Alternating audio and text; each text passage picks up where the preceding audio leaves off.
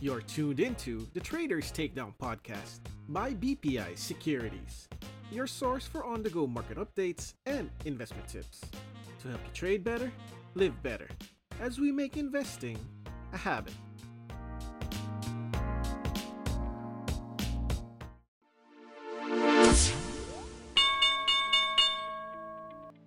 Good day, traders, and you are tuned into BPI Trade's special year-end market wrap episode for 2022. On the last episode of the year, allow us to talk about the market's performance for the year, as well as events that had impact on the overall market conditions, as well as the overall Philippine economy, as we reopen from the hard lockdowns of 2020 and 2021. It was definitely a challenging year, not just for the PSEI, but in the general way of life of us Filipinos. We will also have some technical inputs from our institutional trader, Edward Jacinto. So as you wait for the final bell of the year for our parties and our celebration, take a step back and enjoy the episode.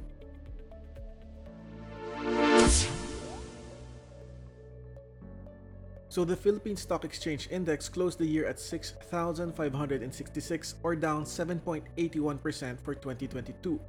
This is the fifth time in 10 years the index closed in the red. Average turnover for the year was at 6.8 billion pesos, while net foreign transactions ended at 68.23 billion in outflow. The local peso closed 2022 at 55.755 to a dollar, down 9.32% for the year against the greenback.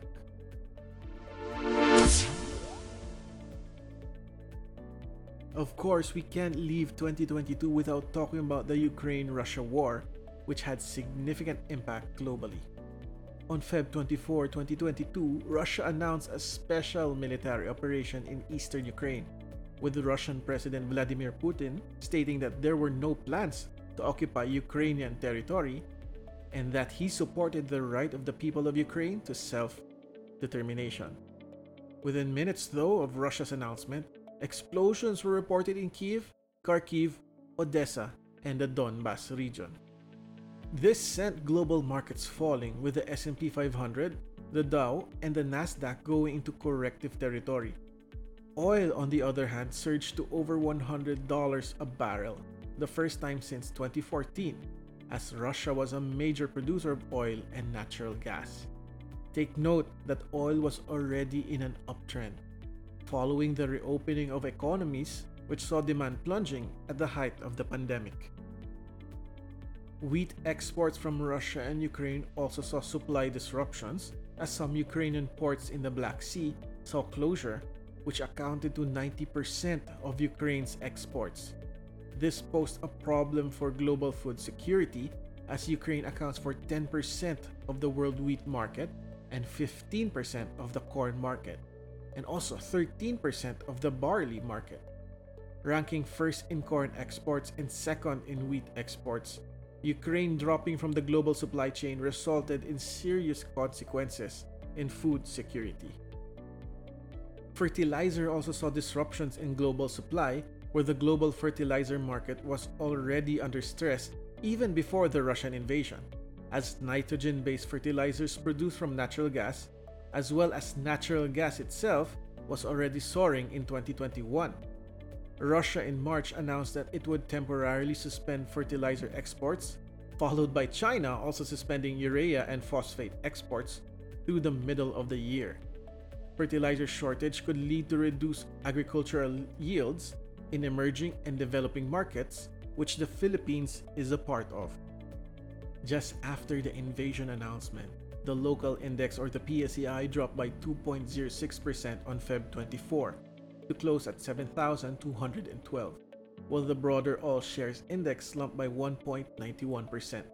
Sub-indices were in a bloodbath, save for shares in the mining and oil index, which inched up by 0.31%. Regional equity markets were not spared from the tensions, as Hong Kong, Sydney, Mumbai, and Seoul all fell more than 3%, while Tokyo, Singapore, Taipei, and Wellington dropped more than 2%.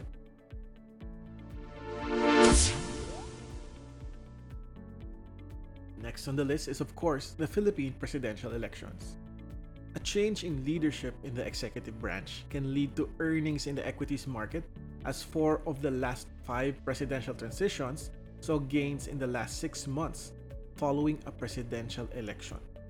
6 months after former President Duterte won in 2016, the PSEI was up 3.4%, almost doubling the MSCI World's rise during the same period. The PSEI was also up by 38% following President Benigno Aquino's win and 17% after PGMA's 2004 win, both better than the world's average during the period.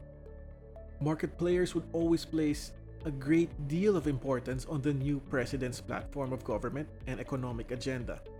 Players also react on the announcement of the cabinet members and advisors, most especially on the picks for the economic team. Choosing the right people will ensure smooth transition and effective execution on the president's agenda. Thus, it is crucial to maintain investor confidence.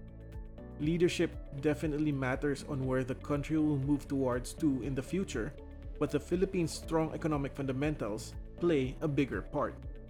The local index, or the PSEI, plunged by over 3% in early trade, but settled at 67.20, or down 0.6%, following the landslide win of Ferdinand Marcos Jr. This was not, though, all about the new president, as Asian markets fell during that day, as global inflation and a possible stagflation spooked markets during that period. 6 months following his election, the PSEI was down 7.1% during the period, as inflation reached 8% in the country, followed by a continued rise in global interest rates. During that same period, the MSCI World Index mirrored this, which also dropped 6.1%. In hindsight, whoever was elected was said to inherit a tough economy, as high inflation, a weak peso, supply disruptions on agricultural products, and higher interest rates continue to drag the equities market. Despite a boost from election-related spending to pump up the economy, this was not the election cycle the market wanted to see, which saw setbacks on various fronts.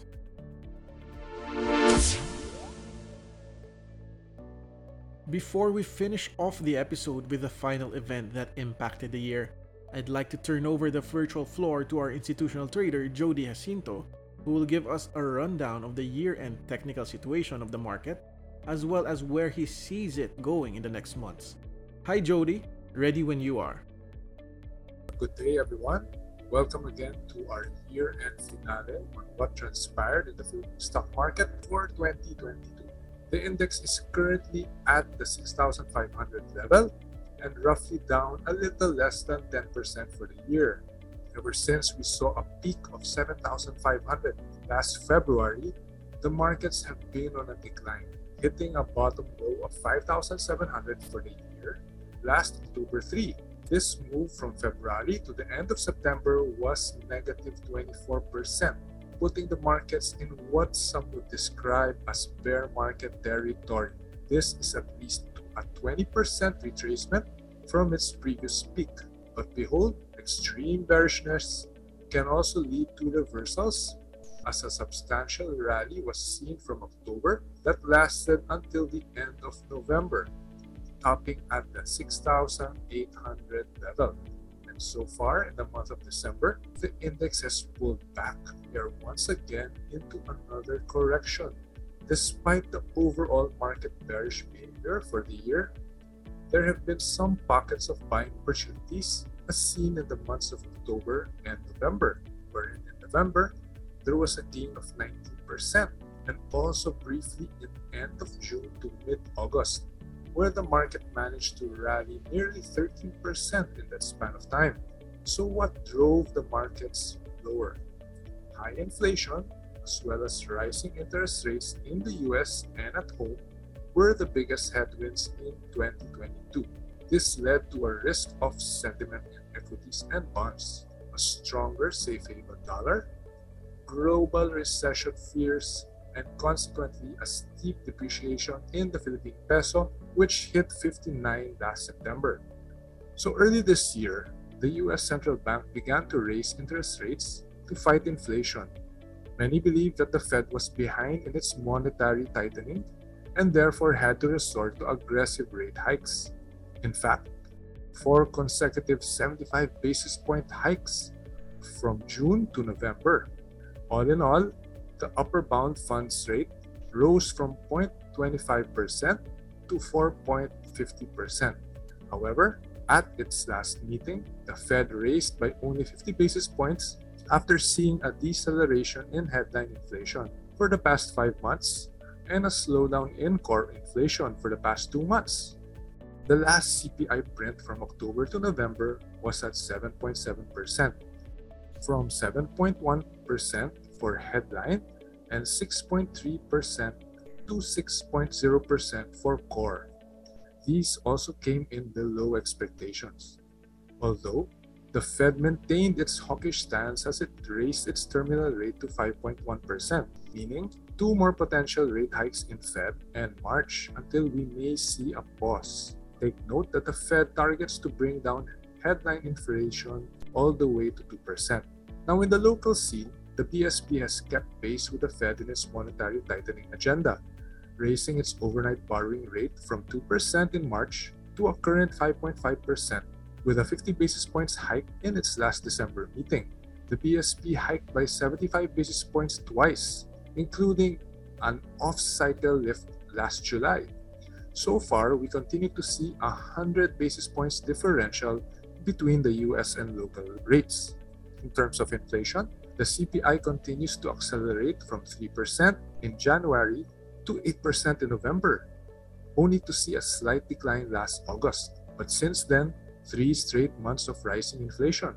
Overall for the year, the index movement has been quite volatile, to say the least, but obviously more downside action as we will likely end below 10% for the year. Despite the overall negative sentiment, we did see a sizable recovery during the fourth quarter of the year, and this rally was spurred foremost by anticipation of less aggressive rate hikes by the Fed due to a slowdown in inflation numbers abroad. Secondly, unexpectedly strong third quarter corporate earnings by majority of the index names. Thirdly, and probably the most important, a surprise 7.6 GDP print for the third quarter, while most economists were expecting a print below 7%. Undoubtedly, consumer spending continues to thrive amid the further reopening of the economy that began in the second quarter of this year.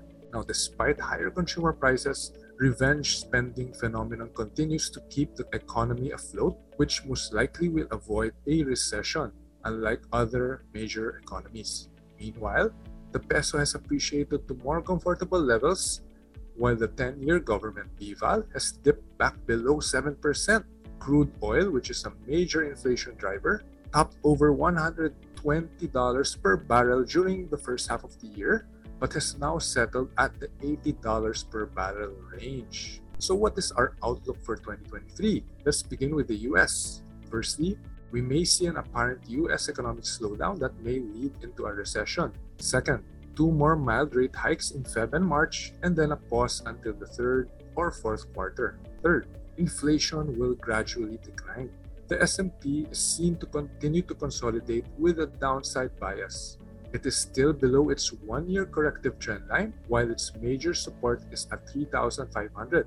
Take note that despite the US correction we are seeing, the longer trend is still on a major secular bull market. So unless we see the S&P move below 3,200, most probably US markets would continue to consolidate. Now, the US market may still be volatile to start 2023, but may soon recover by the latter part of the first quarter or the start of the second quarter. Now, for Philippine stocks, on a positive note, recently, the easing of restrictions in China may be a driver for growth in Asian economies and markets as well. And perhaps the strong momentum that the local bourse established during the fourth quarter may carry through during the first quarter of 2023. Now, if US markets maintain to build base and consolidate, perhaps we may decouple and begin to recover further. Technically, the market needs to finish off its interim correction that began last December and stay above its 100-day moving average, or roughly at around 6,400. we need to form a more shallow correction above this major moving average in order to advance further above 6,800, which is our initial target and the first roadblock ahead. So far, technical indicators look promising, with both its 50-day and 100-day moving average trending up, with its 50-day moving average about to establish a bullish golden cross, while MACD is still in positive territory, and as long as prices remain above its 100-day MA, this is important for momentum to stay at positive levels. That ends our year-end wrap-up. Thank you very much, and now back to Rico.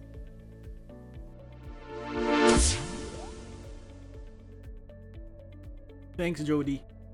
So coming into 2022, Philippine inflation averaged 4.5% in 2021, relatively higher than the 2.4% both recorded in 2019 and 2020, and well over the government's target at the time, between 2 to 4%. The relatively higher inflation in 2021 was attributed to prices of meat, transportation, and fuel, which already started to pick up due to economic reopenings. Disruptions from Typhoon Odette late in the year also contributed to the uptick in agricultural products. 2022 saw no respite in prices, as for the first 11 months of the year, inflation has already averaged at 5.6% after hitting a 14-year high of 8% year-on-year inflation in November. The Banco Central, though, projected that inflation would likely peak this month in December after the recent Monetary Board meeting. The Russian invasion of Ukraine played a big part on global inflation after commodity and energy prices soared globally. This came during a time where economies were looking to recover from a pandemic and demand was already starting to pick up. The Philippines is a net importer of fuel, which left us vulnerable after oil prices reached historic highs in 2022. Add to shortages on agricultural products, likely also impacted by a tight fertilizer supply, and typhoon damage brew a perfect storm for local prices to skyrocket. In response to soaring prices, central banks across the globe started raising interest rates to end the era of the so-called cheap money led by the US Federal Reserve. To end the year, the US Central Bank has already raised their target federal funds rate range to 4.25 to 4.5%, the highest it's been since December 2007. The Fed has had a tough battle against inflation stateside, which saw it peak to 9.1% in June. Locally, the Banco Central, though, had to play catch-up when they started raising benchmark rates a little slower versus their US counterpart, which placed some pressure on the local currency. The BSP only started raising rates in May, which was at 25 bips, the first time the central bank hiked since 2018.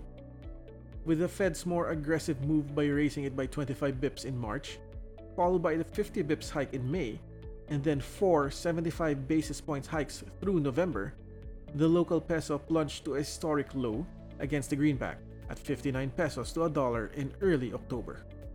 At that point, the peso had already depreciated by over 15% to the dollar for the year, which had had its significant impact to the already worsening oil supply situation and commodity price spike.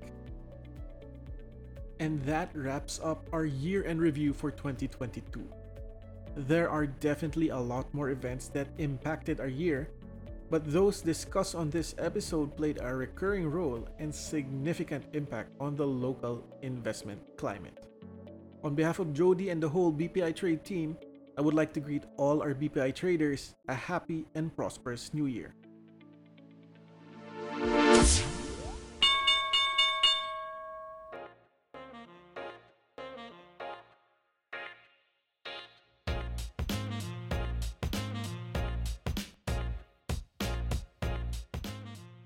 And that's a wrap for today's episode. For more insights and trading ideas, log on to your BPI Trade accounts or open an account today at bpitrade.com.